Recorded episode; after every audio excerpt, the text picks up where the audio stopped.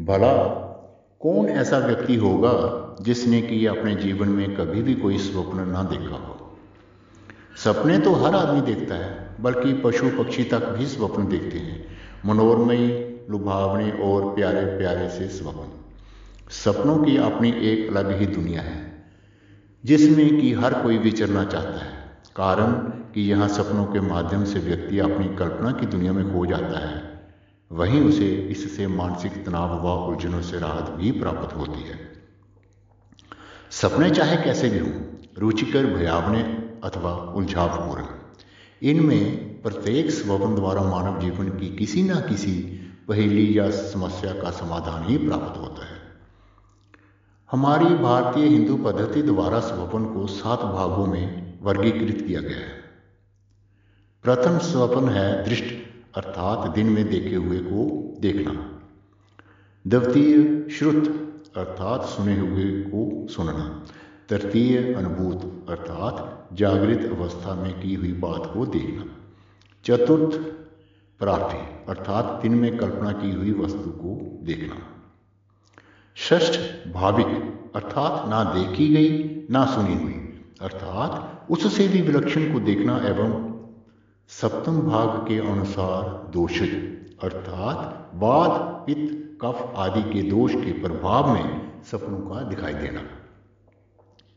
आमतौर से मनोवैज्ञानिकों व स्वपन विशेषज्ञों ने स्वपन को अपने मतानुसार कई भागों में विभाजित किया है। किसी ने स्वपन को चार भागों में विभाजित किया है तो किसी ने उसे सात भागों में भी विभाजित किया है। यहाँ तक कि कुछ स्वप्न शास्त्रियों ने इसे केवल दो भागों में ही विभाजित किया है। अपनी अपनी विचारधारा के अनुसार चाहे स्वप्न को कितने ही भागों में विभाजित किया गया हो, पर यह अवश्य ही सत्य है कि स्वप्न हमें हमारे अवचेतन मस्तिष्क के सुप्तावस्था में क्रियाशील हो जाने के परिणाम स्वरूप ही आते हैं। जब हम सो रहे होते हैं तो तब दिन भर की थकान के कारण हमारे शरीर तंतुओं के शिथिल हो जाने के फलस्वरूप हमारा जागरूक अथवा चेतन मस्तिष्क सुप्त अवस्था में आ जाता है। और इसी के कारण जो कुछ भी हमारे चेतन में ना होकर अपचेतन में संगठित होता है, वह सब क्रमांक, अनुसार विभिन्न प्रतीकों व आकार प्रकार के माध्यम से हमारे सपनों में चित्रित होता है।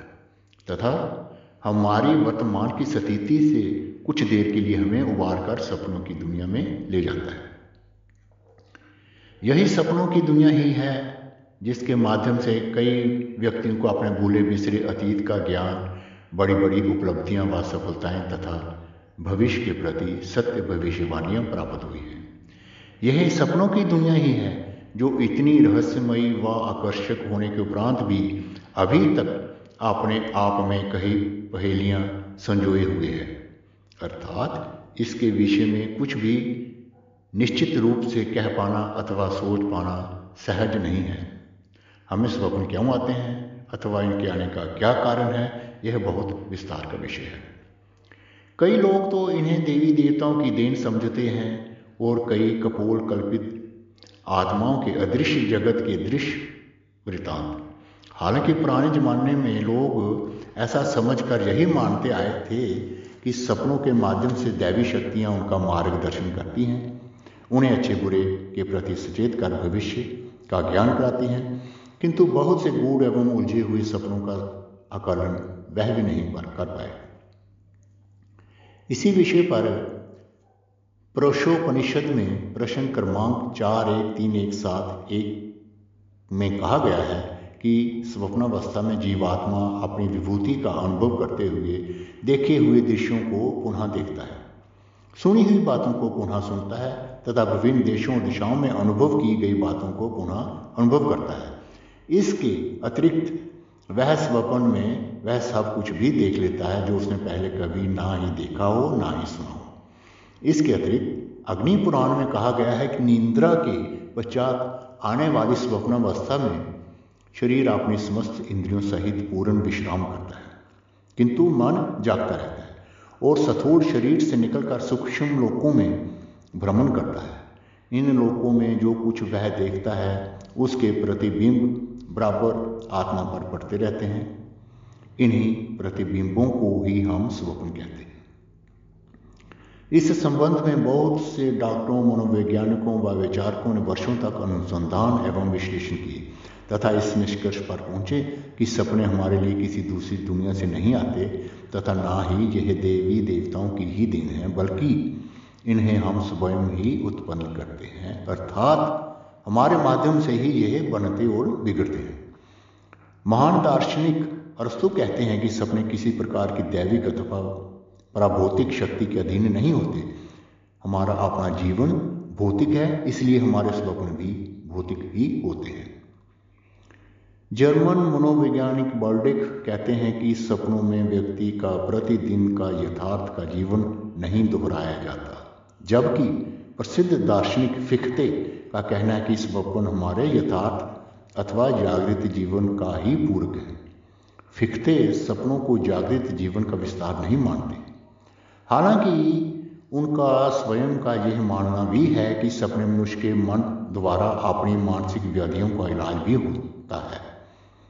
इसी तरह का मत महान वैज्ञानिक स्टैम्पर ने भी व्यक्त किया उनका विचार है कि सपने देखने वाला व्यक्ति जागृतावस्था की चेतना से पूरी तरह से कटा हुआ होता है। सपने देखते समय मनुष्य के जागृतावस्था के व्यवस्थित जीवन की समृद्धि लुप्त प्राय हो जाती है। किंतु फिख्ते के विपरीत हैफनर नाम विद्वान सपनों को जागृत जीवन का विस्तार ही मानते हैं। ऐसा ही विचार स्वप्न शास्त्री व आशा का भी है।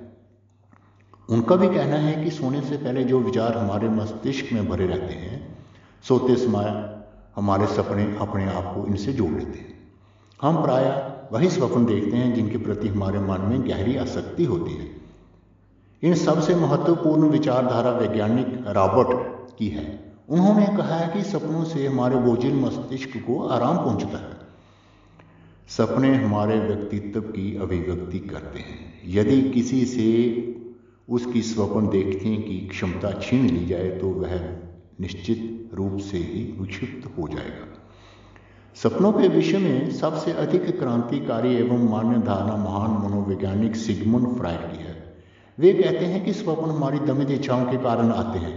जागृत अवस्था में हमारी सामाजिक वर्जनाओं अथवा सचरित्रता के कारण जो इच्छाएँ पूर्ण नहीं हो पाती, मूलतः वही हमारे सपनों का आधार होती है। फ्राइड ने सपनों को दमित वासनाओं का प्रतीक माना है। वैसे उनकी इस विचारधारा का खंडन स्वयं उनके ही शिष्य मनोवैज्ञानिक कार्ल जुंग ने किया है। उनका कहना है कि स्वपन ब्रह्मांड की पराचेतना के उन बिंबों का प्रतिबिंब है जो कि जाने अनजाने में ही हमारी अनुभूति की पकड़ में आ जाते हैं। हालाँकि वह इस बात से इनकार नहीं करते हैं कि स्वप्न जागृता अवस्था में कार्य करने वाले चेतन मन और निद्रा में सक्रिय हो जाने वाले उप चेतन मन के आपसी सहयोग के फलस्वरूप रूप ही आते हैं। भिन्न भिन्न दार्शनिकों व मनोवैज्ञानिकों के निष्कर्षों के मतानुसार स्वप्न आने का कारण चाहे जो भी हो, किंतु वास्तव में होता यह है कि प्रतिदिन हम जो घटनाएँ देखते हैं और वे घटनाएँ जो कि कई बार पूर्व भी देख चुके हैं, होते हैं यह दोनों ही हमारे लिए स्वप्नों का आविष्कार करती हैं। पल प्रतिपल की देखी प्रत्येक घटना अथवा दुर्घटना हमारे दिल तथा दिमाग में एक विशेष प्रकार का प्रभाव छोड़ जाती है। जिनमें से कुछ तो सामान्य होती हैं, लेकिन कुछ का प्रभाव विशेष होता है। सामान्य घटनाएँ तो हमें आमतौर पर भूल जाती हैं, किंतु विशेष घटनाओं का प्रभाव हमारे मनों में मस्तिष्क पर बहुत गहन होता है। इसी के प्रभाव वश ही हमारे सपनों की उत्पत्ति होती है। हालाँकि इसका यह अर्थ कदापि नहीं है कि नित्य प्रति की घटनाएँ अथवा दृश्य इत्यादि ही हमारे सपनों का आधार होते हैं। हमारे सपनों की बहुत सी अन्य बातों पर भी निर्भर करते हैं।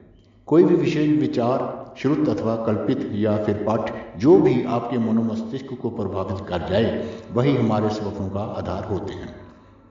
आपके आसपास की वातावरण की स्थिति, आपसे संबंधित परिवेश आदि, ये सभी स्थितियाँ भी हमारे स्वप्नों को प्रभावित करती हैं।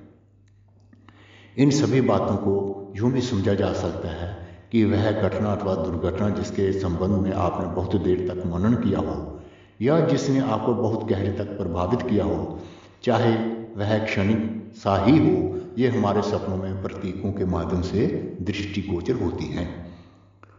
स्वप्न का कोई भी कारण विभिन्न व्यक्तियों के लिए उनके अलग अलग स्वप्नों का कारण होता है।